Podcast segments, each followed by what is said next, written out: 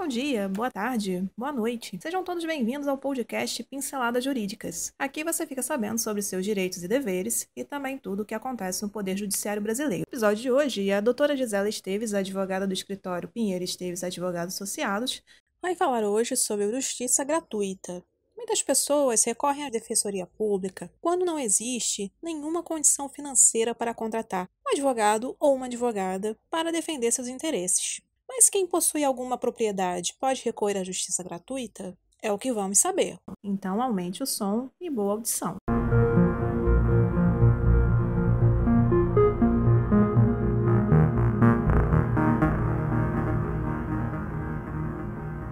Ter casa e carro não impede justiça gratuita a quem pleiteia. O benefício da gratuidade de justiça pode ser concedido sem maiores indagações aos que tiverem renda mensal bruta comprovada de até cinco salários mínimos, diz o anunciado 49 do Centro de Estudos do Tribunal de Justiça do Rio Grande do Sul, aprovado em agosto de 2017. Por isso, a 16ª Câmara Civil do Tribunal de Justiça do Rio Grande do Sul não teve dúvidas em reformar o despacho que negou a concessão da assistência judiciária gratuita, solicitada pela inventariante de um espólio da comarca comarca de Gravataí, na região metropolitana. Ela está sendo executada pela Irmandade de Santa Casa de Misericórdia de Porto Alegre, que, por sua vez, por se constituir uma entidade filantrópica, teve o benefício deferido. No início de origem, negou o benefício à parte ré por entender que os bens arrolados no curso da ação de cobrança, uma casa e um automóvel, não são de ínfimo valor. Em combate ao despacho,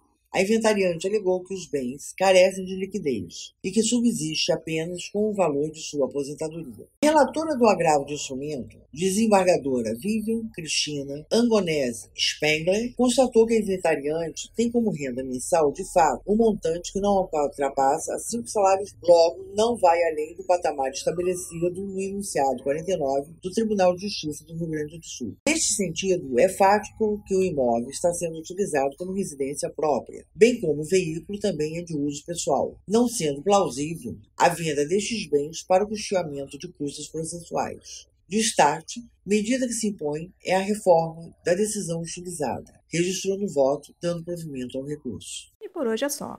Agradecemos sua atenção e esperamos ter lhe ajudado com este conteúdo. Toda semana são lançados dois novos episódios. Este podcast tem o apoio técnico-jurídico da Pinheiro Esteves Advogados Associados e o apoio tecnológico digital da Clã de Soluções Digitais.